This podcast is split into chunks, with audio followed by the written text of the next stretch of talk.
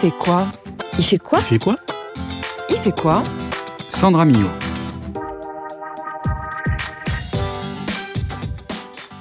Bonjour à toutes et à tous, bienvenue dans cette nouvelle édition de l'émission Il fait quoi, le magazine de l'Institut français de l'éducation. Dans ce nouveau numéro, nous poussons les portes de la bibliothèque d'Hydro de Lyon, ou plus familièrement la BDL, pour nous plonger dans les collections éducation qui peuvent intéresser une grande partie d'entre vous. Des origines au fonctionnement des collections, nous tenterons avec nos deux invités, Guylaine Dudona, chargée de collection éducation à la BDL, et Amandine Charvet, docteur en sciences de l'éducation et de la formation, de vous exposer l'éventail des possibilités que vous offre cette bibliothèque. Puis nous retrouverons Sébastien Boudin pour une nouvelle chronique EAC, à partir d'un ouvrage qui a pour ambition de proposer un état de l'art de l'EAC. Mais retrouvons d'abord nos deux invités. Guylaine Dudona, bonjour. Bonjour Sandra. Vous êtes donc chargée de collection éducation à la bibliothèque d'Hydro de Lyon. Et Amandine Charvet, bonjour. Bonjour. Vous êtes docteur en sciences de l'éducation et de la formation. Et vous nous avez confié bien connaître la BDL puisque vous avez sollicité ses services à plusieurs reprises dans votre formation, à la fois pour votre thèse, bien sûr, mais aussi pendant votre formation en Master MEF. C'est ça. Il faut dire que cette bibliothèque a beaucoup à offrir du point de vue des sciences de l'éducation et ses collections méritent d'être davantage portées à la connaissance de tout étudiant en sciences de l'éducation, bien sûr, mais aussi des chercheurs.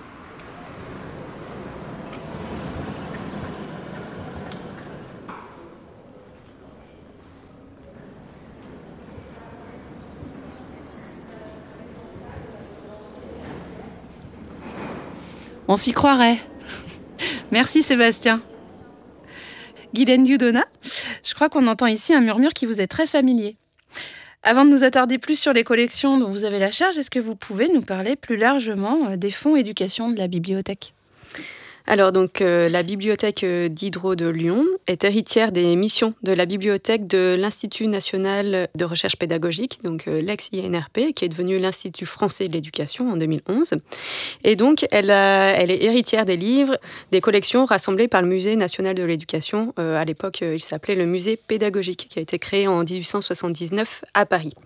Ce Musée national de, l'éducation, en fait, il y avait une vocation à en donner aux éducateurs, mettre à disposition des éducateurs des documents euh, de tous ordres sur, euh, sur l'éducation. Donc ça pouvait être des manuels scolaires, des méthodes pédagogiques, des traités d'éducation, des plans d'éducation, etc., etc. Les collections de, de la BDL s'accroissent aussi par, par des acquisitions, ce dont je me charge plus, mmh. plus précisément. Et vous, Amandine Charvet, est-ce que vous pouvez nous dire ce qui vous a amené à consulter ces collections? Alors, pour deux choses. D'abord, pour ma thèse, donc pour euh, les archives historiques, je fais une thèse en histoire d'éducation, enfin je faisais. Donc les archives historiques qui sont conservées et surtout, notamment parce que je fais une thèse donc en sciences de l'éducation et de la formation, tout ce qui était en salle éducation anciennement, tout ce qui est euh, travaux d'historiens, par exemple, euh, sur l'histoire de l'éducation ou en sciences de l'éducation, plus largement, les questions d'identité professionnelle des enseignants ou la sociologie de l'éducation sur les questions d'inégalité, démocratisation scolaire, etc. etc. Mm. Alors vous avez dit anciennement en salle d'éducation, ça veut dire qu'on la trouve vous maintenant, on trouve ces fonds où? Alors en fait, euh, effectivement, il y avait euh, euh, jusqu'en 2018 en fait une salle éducation qui était vraiment vouée à l'éducation avec des périodiques et des documents de toutes sortes.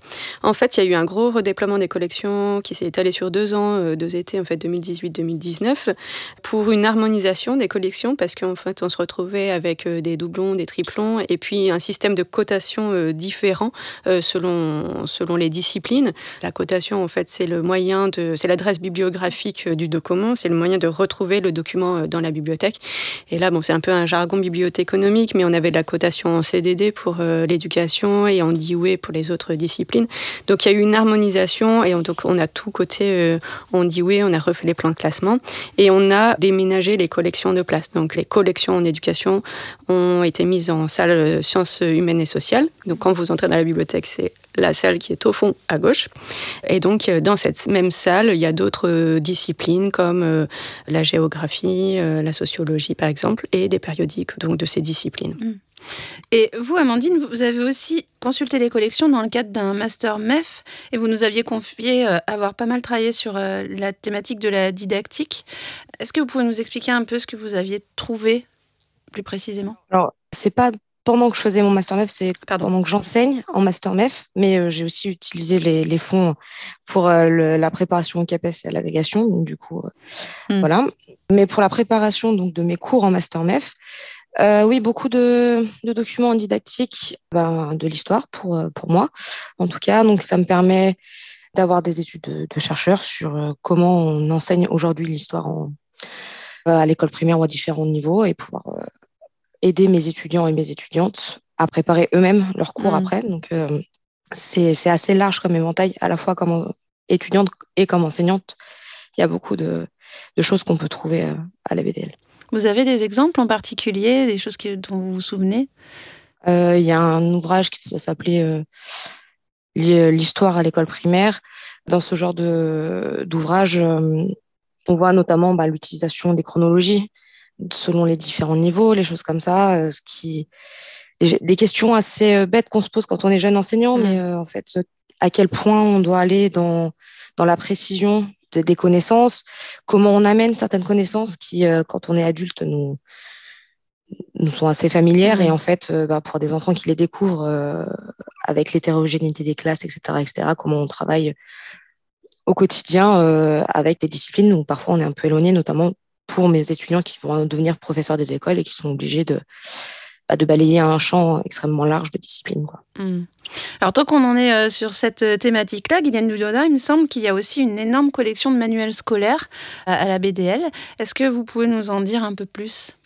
Alors tout à fait. En fait, euh, donc euh, ces manuels scolaires, euh, donc ils sont, on en a 90 000 à peu près à la bibliothèque. Ils sont situés dans les magasins de la bibliothèque, donc c'est-à-dire en fait dans les sous-sols. C'est l'endroit où on stocke pas mal de documents. En fait, donc c'est des manuels de toute discipline et de tout niveau, général, technique. Et donc jusqu'à 2014-2015, on recevait, la bibliothèque recevait le second exemplaire du dépôt légal. Donc on avait une collection un peu exhaustive. Mm. Depuis 2015, euh, avec l'arrêt euh, du, dépôt légal, on ne les reçoit plus. Donc en fait, mon travail aussi, ça consiste à euh, nouer des, partenariats avec les maisons d'édition pour qu'ils nous envoient leurs nouveautés, avec les INSPE et il y, a, des INSPE qui ont vraiment joué le jeu. On a fait un appel en fait pour compléter nos collections, voilà. Et donc on a eu des gros dons et je remercie notamment l'INSPE de la Croix-Rousse qui a été, qui nous a vraiment fait des, dons assez conséquents. Il y a l'INSPE de la Sorbonne, il y a la faculté euh, d'éducation de Montpellier, et j'en oublie. Et euh, il y a aussi tous les particuliers qui pensent à, nous faire des dons de, des manuels scolaires euh, dont ils se servaient et qui, voilà, dont ils ne se servent plus, et donc qui, nous proposent des listes en fait. Et donc mon travail aussi, ça consiste à, vérifier qu'on ne les ait pas déjà en plusieurs exemplaires pour pouvoir les, les, prendre dans nos, dans nos, magasins. Sachant que ces manuels scolaires donc, font partie du fonds patrimonial et ils ne sont pas empruntables en fait, euh, mm. euh, mais vous pouvez venir les consulter euh, sur place à la bibliothèque, dans, dans, la salle patrimoine, puisque ce sont des, des documents qu'on considère rares et précieux. Mm. Et donc la bibliothèque d'Hydro de Lyon poursuit euh, la numérisation de son corpus de manuels scolaires anciens en partenariat avec la BNF, la Bibliothèque nationale de France. Et ces manuels sont intégrés à Gallica et à la bibliothèque numérique de la bibliothèque d'Hydro de Lyon mmh. en vue de nourrir le projet de bibliothèque historique de l'éducation. C'est mené en partenariat avec Percé et avec le laboratoire de l'éducation. Je reviens un petit peu sur cette idée de don. On fait aussi un appel aux auditeurs hein, euh, qui, connaissent bien euh, ce domaine-là et qui pourraient éventuellement faire des dons à la BDL aussi voilà, les auditeurs, les, euh, les centres de documentation, euh, je pense aussi dans les collèges, les mmh. lycées. Euh, voilà, si vous nous écoutez, que vous avez des, des documents, des manuels scolaires dont vous n'avez plus besoin et que vous allez jeter, faites-nous signe parce que c'est susceptible de nous intéresser. Très bien, l'appel est lancé. Amandine Charvet, en préparant cette émission, vous nous aviez confié que vous appréciez ce lieu pour son côté rassurant. Est-ce que vous pouvez nous rappeler pourquoi? Déjà, je suis arrivée à Lyon donc en master à l'ENS et euh, la, BDL pour ceux qui la connaissent pas est collée à l'ENS. Mm. c'est la bibliothèque de l'ENS. Donc euh, déjà c'était bah, ma bibliothèque de travail. C'est un peu un, petit cocon. Elle est, elle est, elle est très jolie déjà. Donc euh, c'est un cadre de travail qui est quand même très agréable. Bah, j'ai fait aussi ma thèse là-bas. Donc, quand on a besoin de, de, documents, le personnel de la bibliothèque est toujours très, très présent, très, très à l'écoute, très disponible et notamment sur la question de numérisation, même en ligne. C'est-à-dire qu'à la fin de ma thèse, où j'avais besoin de numérisation rapide et, propre, parce que voilà, pour, la mmh. publication, ils ont été extrêmement réactifs. Oui, déjà, voilà, c'est là où j'ai préparé aussi mes, mes concours. Donc, il y avait tout à portée de main. C'est une bibliothèque qui a énormément de fonds, et notamment en éducation ou pour préparer les concours. Donc, c'est c'est un lieu de travail très, très agréable. Vous nous aviez parlé de la vue sur le jardin aussi. Ah oui, voilà, c'est pour ça que je sais qu'elle est très jolie. C'est qu'il y a des très grandes baies vitrées et ça dépend des salles où on est, notamment dans la salle patrimoine. On peut avoir vue sur le jardin ou dans la salle en haut. Euh, je ne sais pas comment elle s'appelle depuis le redéploiement, mais euh, euh, il y a des très, très, très belles vues en mmh. plus. voilà, c'est un cadre qui est, qui est très, très agréable. Ouais, c'est la salle littérature étrangère. On a une jolie vue. Mais, mais finalement, de toutes, de toutes les, salles, on a une jolie vue. C'est vrai qu'on a vu sur le jardin de Gilles Clément, le paysagiste, et euh, ça ne gâche rien, euh, effectivement, aux conditions de, de, travail et d'études. Mm. Même si on pourrait croire qu'on a forcément le nez dans les livres. oui. de temps en temps, on le sort pour euh, regarder ce qui se passe dehors. Il y a des moutons, des grenouilles. C'est très agréable. Réfléchir, comprendre ce qu'on a lu, c'est bien. Voilà, ce qu'on entend, c'est aussi que vous êtes vraiment satisfaite de la qualité de service des équipes qui travaillent euh, à la BDL. Guylaine Dudona, est-ce que vous pouvez nous expliquer un petit peu comment finalement fonctionne le circuit d'un livre euh? Alors, euh, donc là, je parlais donc de la partie acquisition tout à l'heure, mais en fait, on est plusieurs collègues, même on est assez nombreux, on est plusieurs acquéreurs, et il y a le, le, circuit du livre, il y a tous mes collègues qui s'occupent du signalement. Donc, je leur rends hommage parce qu'ils font un énorme travail pour qu'on ait accès à un catalogue euh, ben, qui, soit, euh, qui soit ait les bonnes informations. Voilà, c'est un travail qui n'est pas forcément visible de la part euh, des usagers, mais voilà, il y a, des gens derrière qui, signalent, donc on, parle du signalement, qui cataloguent ces, documents. Il y a aussi donc les personnes qui équipent les documents et qui vont les rendre ensuite disponibles pour les lecteurs et, les utilisateurs. Donc en fait, on est nombreux, c'est vraiment un travail d'équipe. Et donc ça, c'est vraiment à souligner. Et puis, a effectivement euh, tout le service public pour qu'on soit disponible pour les lecteurs et pour répondre euh, à leurs questions, euh, leurs interrogations. Voilà. Et alors, Guylaine Dudona, il me semble que nous n'avons pas pris le temps de balayer les différentes thématiques que l'on trouve dans le fonds éducation. À la bibliothèque d'Hydro de Lyon, donc, il y, a, euh, il y a deux sites en fait. Il y a le site euh, Descartes et le site Mono. Le site Mono, c'est plutôt les sciences. Sur Descartes, euh, vous trouverez les lettres, les littératures étrangères, donc géographie, histoire, sociaux, voilà, éducation. Pour la partie éducation, donc, moi, je suis chargée de collection depuis 2017. J'essaye de développer des thématiques qui sont en lien avec euh, l'actualité et avec la production éditoriale. Donc euh, tout à l'heure, Amandine parlait de la didactique. Euh, c'est un, domaine que j'ai essayé de beaucoup développer, qui est en fait assez vivant, qui est assez emprunté à la bibliothèque. Donc la didactique des, matières, donc français, histoire, etc. Et donc là, il va y avoir un gros chantier qui, va, qui va être mis en place pour que cette didactique soit en fait séquencée par niveau. Donc il va y avoir une partie des collections qui à tout tour à tour va être indisponible, mais ce sera signalé sur le site internet. Et puis donc euh, j'essaye aussi de développer euh, donc d'autres d'autres thématiques comme euh, donc l'histoire de l'éducation, la philosophie de l'éducation, la pédagogie, la psychologie de l'éducation, les notions de laïcité et d'égalité des chances. il y a l'éducation inclusive aussi qui est qui voilà qui, qui fonctionne beaucoup et qui voilà qui intéresse les gens. Et puis depuis le depuis le Covid et le confinement, il y a eu beaucoup de de livres sur l'enseignement à distance, euh, les TIS en fait, euh, voilà, par, par le biais du numérique, comment enseigner par le biais du numérique, euh, voilà. Et donc les acquisitions, je, je fais aussi un travail de, de, valorisation de ces, de ces acquisitions en lien avec des manifestations locales ou nationales, donc sur des tables d'exposition. Donc j'extrais des, des, des, collections, des, des, documents, et donc le service communication les met en valeur aussi sur, le, sur les réseaux sociaux et sur le site internet. Comme nous sommes en train de parler des différents projets que vous avez à la bibliothèque, est-ce que vous pouvez nous faire part des prochaines actualités? Alors les actualités en éducation, donc il y a, a une, intervention qui est en lien avec l'IFE, euh, qui va être autour de la laïcité éducation. Ça a été reporté, ça va être le 23 février. Ensuite, le 31 janvier, ça va être sur l'orientation scolaire et le 27 mars sur l'enseignement supérieur. Donc il y a plusieurs euh, en fait euh, interventions qui vont avoir avoir lieu à la bibliothèque et là qui spécifiquement sont en lien euh, avec l'IFE. Parfait. Et vous faites aussi des formations, il me semble. Oui, alors dans mon, dans mon travail, je donne aussi des formations donc aux utilisateurs. Là, j'en ai donné un avec donc la responsable de la formation euh, de la bibliothèque. Celle-là, c'était le master didactique des sciences, plus précisément. Donc en fait, ce sont des formations bah, pour apprendre à se servir de la bibliothèque, euh, d'un catalogue, du catalogue de la bibliothèque, et puis plus précisément les bases de données, parce qu'on a beaucoup de bases de données en fait euh, qui, qui sont spécifiques à, à chaque discipline, et elles sont pas forcément euh, déjà visible. Et donc, du coup, c'est pour donner des clés, des outils, en fait, aux, étudiants euh, euh, pour, pour apprendre à s'en servir. Eh bien, merci. On trouvera tout ça en lien sur notre site également. Je vous remercie toutes les deux d'avoir répondu à l'invitation et je voudrais en profiter pour faire un petit clin d'œil à Claire Jordanengo, qui est en charge des fonds patrimoniaux à la BDL. Et je vous invite à retrouver Sébastien Boudin pour une nouvelle chronique éducation aux arts et à la culture. Bonjour Sandra, j'ai fait comme vous, j'ai visité la bibliothèque d'Hydro de l'ENS de Lyon. Dans les nouvelles acquisitions de la collection Éducation, j'ai choisi de vous parler de l'ouvrage dirigé par Anne Jonchery et Sylvie Octobre du département des études de la prospective des statistiques du ministère de la Culture. Son titre, L'EAC, une utopie à l'épreuve des sciences sociales. Oui, Sébastien, l'éducation artistique et culturelle est une mesure phare des politiques publiques avec le label 100% EAC.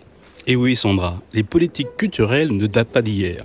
On peut citer par exemple l'héritage d'André Malraux, à la fin des années 60, avec La culture pour chacun, et plus récemment avec la charte pour l'EAC publiée en 2016 par le Haut Conseil de l'éducation artistique et culturelle.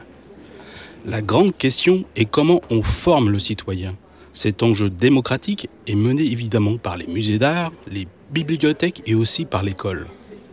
Mais aujourd'hui, quels sont les objectifs de l'EAC dans les écoles? On écoute à ce sujet Sylvie Octobre. Il y a beaucoup d'autres objectifs maintenant qui sont assignés à l'EAC. Ça peut être euh, faire une ouverture non seulement à la citoyenneté mais au développement durable. Ça peut être euh, plus proche euh, de l'enfant. Ça peut être améliorer sa confiance en lui ou améliorer ses performances scolaires, améliorer l'ambiance du groupe classe si on va du côté de l'élève. Et puis, ça peut être, si on va du côté de la culture, essayer d'éveiller en lui, ou en elle d'ailleurs, un sentiment esthétique, un goût particulier pour une forme d'expression, voire euh, un talent qui serait en dormance ou en gestation. Et puis, il y a aussi évidemment la question de savoir comment on forme les publics de la culture de demain, leur donner quelques outils de compréhension, des grandes structurations de notre patrimoine et de notre, notre valorisation de la création est supposé leur permettre d'accéder à ce statut public de la culture.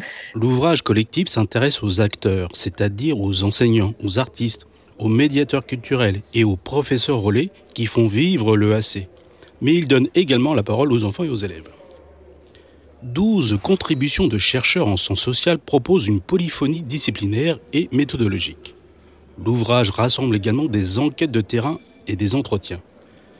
Dans cet ouvrage, tous ces éléments constituent un corpus d'études et de recherches qui éclaire les politiques culturelles dans l'éducation. Mais est-il possible d'évaluer les bénéfices auprès des enfants et des élèves? On écoute d'abord Anne Jonchery et ensuite Sylvie Octobre. Bah, c'est toute la question, c'est-à-dire qu'il y a une forte demande d'évaluation de cette politique publique. Et en fait, un des, un des objectifs de cet ouvrage, c'est de questionner justement dans quelle mesure il est possible ou non de l'évaluer. Et donc, on, on, a fait appel à différentes contributions de chercheurs qui se penche sur cette question-là et qui se penche aussi effectivement sur la question des acteurs de l'ESC, mais aussi normalement de, des destinataires qui sont quand même euh, des enfants et des élèves à qui on donne finalement euh, pas si souvent que ça euh, la parole ou dont on étudie pas si, si souvent ça la réception de ces, de ces actions un objet qui est extrêmement complexe, l'évaluation, dès lors que de cette politique, il n'a pas été vraiment fixé d'objectifs sectoriels ou à destination de différents acteurs, comme vous les avez nommés. On ne sait pas exactement quel a été l'objectif pour les profs, quel a été l'objectif pour les médiateurs, quel était l'objectif pour les artistes. Tout cela n'a pas vraiment été explicité. Il y a beaucoup d'implicites dans cette politique. Et puis, euh, le seul objectif finalement chiffré qui a été donné, le fameux 100% ESC, donne l'impression qu'on voulait que tous les enfants soient bénéficiaires, mais je, reprendrai la distinction très importante que Anne vient de faire. Il y a une différence entre un destinataire et un bénéficiaire. Euh, le bénéfice, comme le mot l'indique, ça veut dire que l'effet doit avoir, quelque chose qu'on déterminera comme étant bon, et ce bon est éminemment variable en fonction des individus, des situations et des contextes. De la littérature jeunesse en passant par le cinéma, de la danse à l'art moderne, tout l'éventail des arts de la culture est ainsi analysé afin de dresser un état de l'art de l'EAC. Anne Jonchery rappelle les différents objectifs de cet ouvrage. L'objectif, c'est de mettre à disposition euh, finalement du débat public un certain nombre de, résultats, de questions, de réflexions. Il s'adresse peut-être à la fois à des professionnels de la culture, euh, à des chercheurs, à des étudiants qui travaillent aussi sur ces questions-là, mais aussi à des politiques qui, travaillent aussi sur, euh, sur les politiques culturelles. Dans le titre, le mot utopie est utilisé car l'EAC est toujours en quête de légitimité et de reconnaissance. Je vais citer Emmanuel Etis qui signe la préface de cet ouvrage collectif et il est également vice-président du Haut Conseil de l'éducation artistique et culturelle. Le principe d'évaluation fixé dans l'article 3 de la charte pour l'EAC est le plus difficile à mettre en œuvre. Le véritable défi à relever reste donc celui de l'élaboration d'instruments d'évaluation pertinents et efficaces. Sylvie Octobre et Anne Jonchery et les 18 auteurs qu'elles ont réunis dans cet ouvrage ont en tout cas réussi à enrichir la pensée de l'EAC. Merci Sébastien, vous avez bien fait de parcourir la collection éducation de la bibliothèque. L'ouvrage L'EAC, une utopie à l'épreuve des sciences sociales est à retrouver dans la collection Questions de culture, coédité par le ministère de la Culture et les presses de Sciences Po. C'est la fin de cette émission. Merci à toutes et à tous. À la réalisation, le très utopiste Sébastien Boudin. Vous pouvez retrouver toutes les informations sur la bibliothèque d'Hydro de Lyon sur le site de notre web radio Cadécole à l'adresse suivante ife.ens-lyon.fr slash cadécole. À très vite